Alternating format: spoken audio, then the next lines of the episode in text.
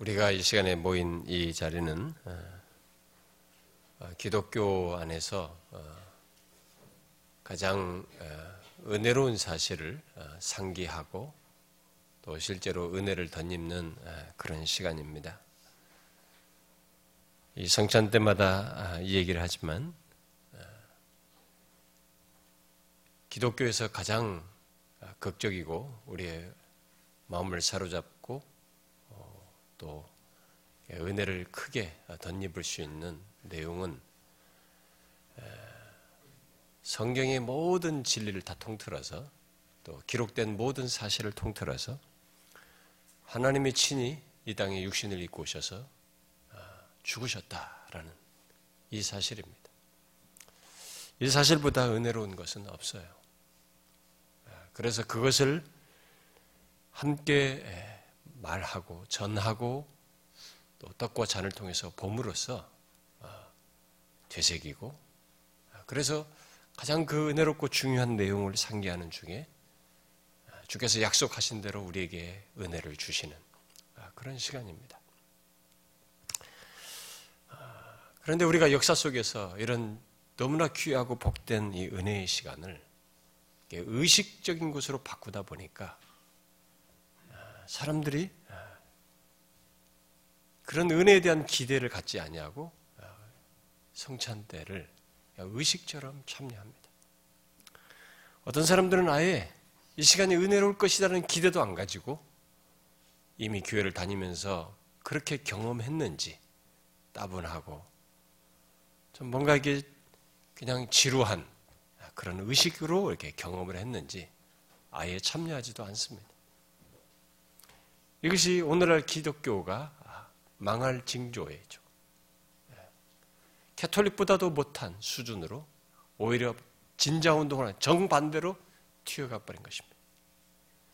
캐톨릭은 이것을 너무 의식화해서 그리고 이것이 성사로 취급하여서 미사에 참여하면서 이런 떡과 잔을 받지 않으면 구원을 받지 못하는 것으로 여기다 보니 목숨 걸고 누구나 다 참여하려고 몸부림을 치는 결국 의식적으로 참여하지만 그렇게 자기들에게는 나름 중요하게 여기는 그런 일을 하게 되는데 그 중요성을 의식 속에서 중요하게 되는 이런 모습으로 치우치게 됐는데 오늘날 개신교회는 이제 이것에 대한 기대감이 없어져가지고 오히려 정반대로 가버렸어요. 참여하는 것을 지루해하고 기대도 안 갖는 이런 일이 생겨났습니다. 그래서 교회에서 조금 잔뼈가 굵은 사람들에게는 성찬하면 따분한 얘기, 지루한 시간으로 참여하지 않아요. 그래서 예배 빨리 끝나면 성찬이 뒤에 있으면 바로 가버리는 이런 일들이 교회 안에서는 아주 종종 있습니다. 역사 속에서 이것을 개혁했던 그룹들이 있었고 종교학자들이 이것을 바로잡아서 그들은 성찬을 예배와 함께 굉장히 진중하게 너무나 은혜로운 시간으로 다시 회복했습니다만 또다시 개신교회는 또다시 돌아갔습니다. 은혜로운 시간이 아닌 것으로 취급하고 의식적인 것으로 여기면서 기대도 없고 참여도 안 하는 이런 현실이 벌어졌습니다. 우리 교회에서 제법 이것을 강조하고 또 은혜를 덧입는 시간으로 경험을 하고 있음에도 불구하고 우리 교회조차도 많이 대체적으로 참여하는 편이지만 비교적 다른 교회에 비해서 그래도 우리 교회 안에서도 그런 기대나 소원 같은 것이 없고 그래서 참여치 않은 사람들이 제법 있습니다. 얼마나 불행스러운지 몰라요. 예수를 안 믿을 것이면 몰라도 예수를 믿는다고 하면서 이 주님이 유언적으로 자기가 다시 분명히 올 테니까 다시 올 때까지는 이것을 지켜서 그리스도의 죽으심을 기억하라고 기독교의 가장 중요하고 가장 극적이고 가장 은혜로운 핵심적인 진리를 중심에 두고 기억하라고 명하셨음에도 불구하고 유언하셨음에도 불구하고 우리들은 이것을 소홀히 여겨요. 우리 안에서도 그런 현상이 벌어져요. 그런 사람들이 있습니다. 얼마나 불행스러운지 몰라요. 제가 아무리 권해도 광고를 해도 귀담아 듣지 않습니다. 다시 말하지만 이 시간은 주님이 말씀한 바가 있습니다. 유언적이면서 이 시간이 헛되지 않은 시간이 될 것이라고, 떡과 잔을 통해서 자신의 임재 가운데 은혜를 덧입는 것이라고 말씀하셨어요. 그러니 그렇게 될 것입니다. 그리고 이 시간을 통해서 우리는 주님께로 더 가까이 친밀하게 다가가는 그런 시간이기도 한 것입니다. 여러분들은 그걸 알고 이 성찬에 참여하셔야 합니다. 저는 오늘 우리가 읽은 이 본문을 앞서서 3번이나 얘기를 했습니다.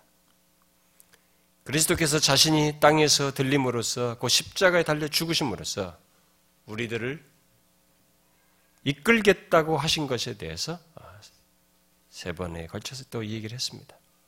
저는 이 시간에도 계속해서 그리스도께서 십자가의 죽으심을 통해서 우리를 이끄신 사실을 더 언급하려고 합니다. 내가 땅에서 들리면 모든 사람을 내게로 이끌겠노라. 그리스도께서 땅에서 들리시기 전에, 십자가에 달려 죽으시기 전에 하신 이 말씀은 그대로 이루어졌습니다. 그래서 그때로부터 자신이 죄를 담당하신 자들, 바로 자기 백성들을 실제로 그리스도께로 이끌어 나아오게 되는 일이 지금까지 멈추지 않고 계속되고 있습니다. 그 가운데 우리들도 포함된 것이죠. 그런데 여러분은 그리스도께서 자기에게로 이끌겠다고 한 이 이끄심을 여러분들 안에서 확인하고 있습니까? 여러분들은 이렇게 내가 땅에서 들리면 이끌겠노라고 말씀하신 그 사실을 여러분 자신 안에서 확인하시고 있냐, 확인하고 있느냐는 것입니다. 우리 입장에서 이것을 저는 다시 생각해 보기를 원합니다. 우리들이 누구입니까? 우리 중에 그 누구도 본성적으로 예수 그리스도를 좋아하지 않습니다. 우리는 본성적으로 예수 그리스도를 좋아할 자들이 아닙니다. 특히 우리를 구원하겠다고 하는 자가 나무에 달려 죽으신 것을 좋아할 리가 없습니다. 나무에 저주에 나무에 달려 죽었다는 이 사실에 매력을 느껴서 이끌려 간다는 것은 아무도 생각 못할 일이고, 우리도 그런 걸 기대도 안 한 사실입니다. 그런데 예수 그리스도께서는 본문에서 자신의 영광스럽고 복된 모습을 근거로 우리들을 자기에게로 이끌겠다고 하시지 않고 나무에 달려 죽으시는 것으로, 그렇게 비참하게 죽으시는 것으로 우리를 이끌겠다고 하셨고, 우리는 놀랍게도 그것에 이끌려 이 자리에 있게 되었습니다. 어찌 된 것입니까? 생각해 보셨습니까? 이 과정에 대해서는 우리가 구원에 대한 말씀에서 말한 바대로 설명할 많은 내용이 있고 여러 가지 방식으로 설명할 수 있습니다. 그러나 이 시간은 그 누구도 나무에 달린 예수, 그것도 저주받은 자로서 나무에 달린 예수 그리스도께 이끌려올 것 같지 않은데도 불구하고 본문에서 예수 그리스도께서 말씀하신 대로 우리들이 이끌려왔다는 이 사실, 바로 그 사실을 우리 입장에서 한번 생각해 보라는 것입니다. 생각해 보자는 것이. 이 시간에 여러분 이것을 차분하게 생각해 보십시오. 우리들이 예수 그리스도께 이끌려온 것, 특히 저주의 나무에 달린 예수 그리스도께 이끌려온 것이 너무 기이하지 않습니까? 한번 생각해 보십시오. 너무 기이하지 않습니까? 여러분, 그 누가 저주의 나무에 달린 예수 그리스도께 와서 당신이 나의 구원주이고 당신이 나의 생명이라고 할 수 있다는 것입니까? 그 누가 그 나무에 달린 예수 그리스도께 와서 당신의 사랑이 한없이 크다고 말할 수 있겠어요? 오히려 혐오스럽고 엽기적인 것 같고 오히려 그런 식으로 생각하거나 너무 우스꽝스럽고 바보스럽다고 생각하지 않겠습니까? 이끌려오기는커녕 오히려 싫어하며 적대적이지 않겠어요? 그렇습니다. 그것이 정상입니다. 그래서 예로부터 오늘날까지 수많은 사람들이 그렇게 생각하고 있습니다. 그렇게 반응을 보이죠. 그러나 우리는 지금 놀랍게도 본문 말씀대로 그 저주의 나무에 달리신 예수 그리스도께로 이끌려 왔습니다. 그리고 그 예수 그리스도를 나의 구주라고 또 나의 기쁨이요 나의 생명이라고 말하고 있습니다. 도대체 우리에게 무슨 일이 일어난 것입니까?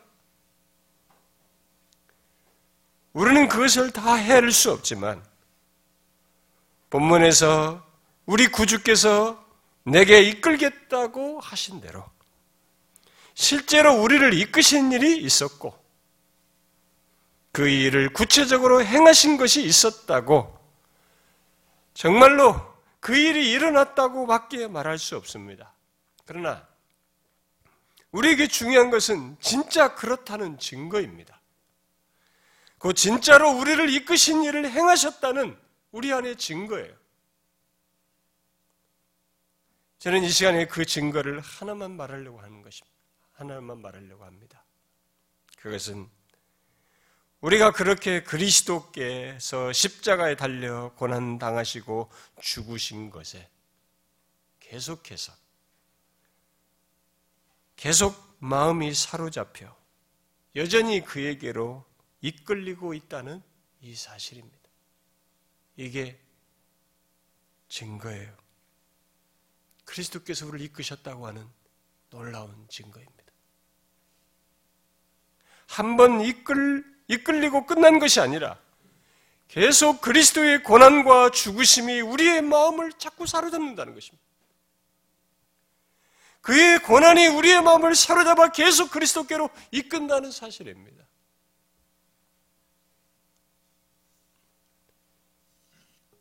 여러분, 그리스도께서 나무에 달려 그렇게 처절하게 고난당하시며 죽으신 것이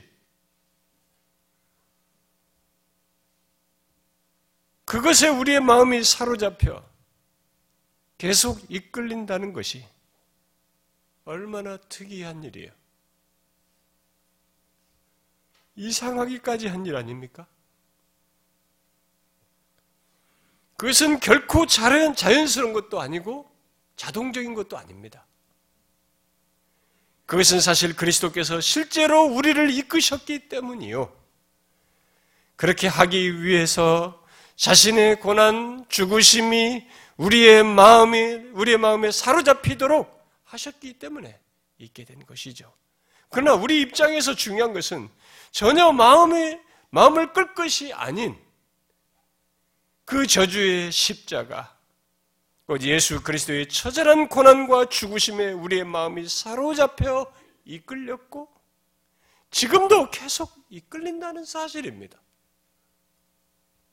이 증거가 중요한 것입니다. 오늘 본문에 이끌겠다고 하신 그것을 현재적으로 우리가 갖고 있어요. 그렇게 해서 이 자리에 왔을 뿐만 아니라 계속적으로 우리가 그 이끌림 속에 있습니다. 그래서 예수 그리스도의 고난과 죽으심을 얘기하면 우리는 다시 그에게로 이끌려가요.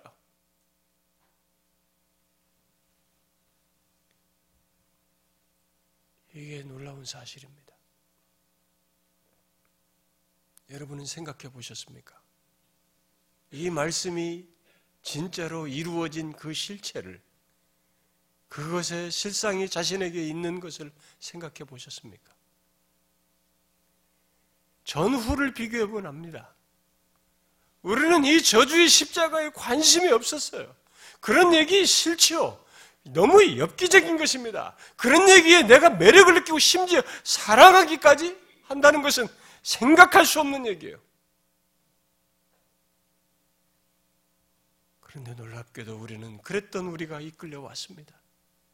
그리고 지금도 우리는 그 전혀 매력 없는 그리고 생각하고 싶지도 않은 저주의 십자가에 달려 죽으신 예수 그리스도 그의 고난 얘기에 마음이 사로잡힙니다.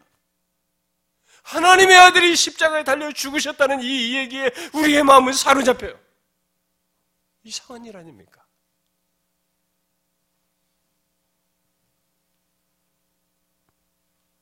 그래서 그리스도께서 고난당하시고 죽으신 것에 대한 말씀을 듣거나 그리스도의 고난을 기억하게 하는 성찬을 받을 때마다 우리는 계속 그것의 마음이 사로잡힙니다. 계속 그리스도께로 이끌려요. 그렇지 않습니까? 이 기이하고도 놀라운 일이 있지 않습니까?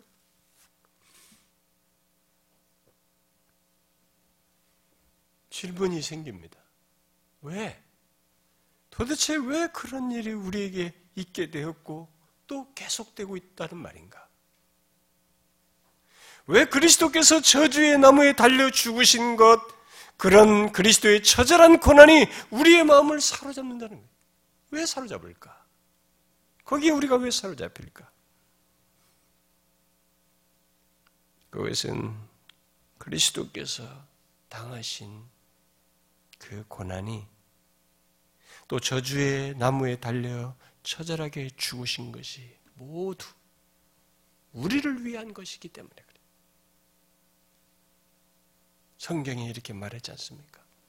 갈라디아 3장에 그리스도께서 우리를 위하여 저주를 받은 바 되사 율법의 저주에서 우리를 속량하셨으니. 또 베드로전서 2장에서 친히 나무에 달려 그 몸으로 우리 죄를 담당하셨으니 이는 우리로 죄에 대하여 죽고 의에 대하여 살게 하려 하심이라. 그가 채찍에 맞음으로 너희를, 바로 우리를, 우리들이 나음을 얻었다고 말하고 있습니다. 이 말씀대로 우리들이 나와 아무 상관없는 줄 알았던 그 저주의 십자가, 관심은커녕 너무나 혐오스러운 그 저주의 십자가, 바로 그 위에 달려 죽으신 예수 그리스도께서, 바로 그분께 우리들이 사로잡혀 이끌리는 것은 다른 것이 아니죠. 바로 그 모든 것이 이상하게 여겼고 혐오스럽게 여겼던 바로 그것이 우리를 위하여 있는 것을 알게 되었기 때문이죠. 그것이 바로 우리를 위하여 있는 것이었기 때문에 그렇습니다. 그 때문에 우리는 그리스도의 고난에 대해서 들을 때마다 우리의 마음이 동하게 되고 우리의 마음이 사로잡히게 되며 계속 이끌리게 됩니다. 그래서 그 고난의 얘기를 통해서 그리스도께로 더 나아가요. 그분께 이끌리게 됩니다. 또 우리가 성찬에 참여할 때도 마찬가지입니다. 바로 이 떡과 잔이 보게 하는 그리스도의 죽음에, 곧 그 저주의 나무에 달려 죽으셨다는 것이 우리를 위한 것이기 때문에 이 성찬을 받으면서 우리가 또다시 이끌려. 여러분, 그렇지 않습니까? 왜 여러분이 그리스도의 고난의 마음이 사로잡힙니까? 왜 저주의 십자가의 마음이 사로잡혀 이끌립니까? 이건 기이한 일이에요. 그 처절한 죽음이 바로 나를 위한 것이기 때문에 그런 것이 아닙니까? 그것을 아는 신자들은 너무나 이상한 이야기인 그 그리스도의 고난에, 그의 십자가에 달려 죽으심에 계속 마음이 사로잡히게 되고 이끌리게 됩니다. 그래서 우리를 이끄는 그 그리스도의 죽으심을 더 듣고 싶어하고 더 알고자 하게 되고, 듣고 알게 될 때마다 그 그리스도의 고난을 사랑하게 됩니다. 그가 죽으셨다는 그 고난을 우리가 심히 좋아하게 됩니다. 여러분에게는 이 특이한 일이 일어났고 계속 일어나고 있습니까? 그리스도의 고난에 계속 마음이 사로잡혀 이끌리는 그 특이한 일이 여러분에게 일어났고 계속 일어나고 있느냐는 것이. 어떻습니까? 여러분은 그리스도의 죽으심의 마음이 사로잡혀 지금도 이끌리고 있습니까? 이런 얘기를 들을 때 여러분들은 그리스도께로 이끌립니까? 이 떡과 잔을 받을 때도 그러십니까? 예수 그리스도를 믿는 자는 그렇습니다. 왜냐하면 그 모든 것이 자신을 위한 것이기 때문입니다. 여러분, 하나님의 아들 예수 그리스도께서 우리를 위하여 저주의 나무에 달리셨습니다. 우리를 죄에서 구원하시기 위해서,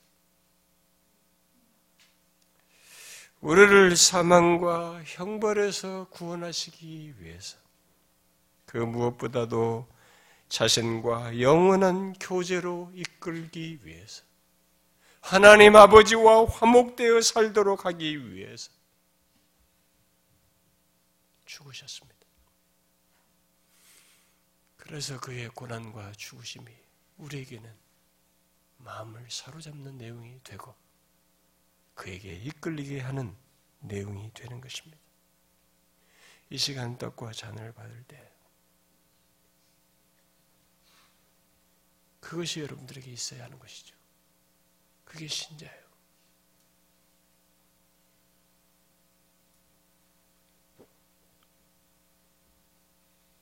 너무 특이하고 이상한 일이 신자들에게 생긴 것입니다. 여러분들이 자신에게 생긴 그것이 바로 이 말씀의 성취라는 것을 아시고, 너무 놀라운 사실이에요. 그것을 확인하시고 이 시간도 떡과 잔을 통해서 여러분들의 마음이 다시 그리스도께로 이끌리는 그런 경험, 그것을 확인하시길 바라요. 그래서 이 성찬때마다 놓치지 말고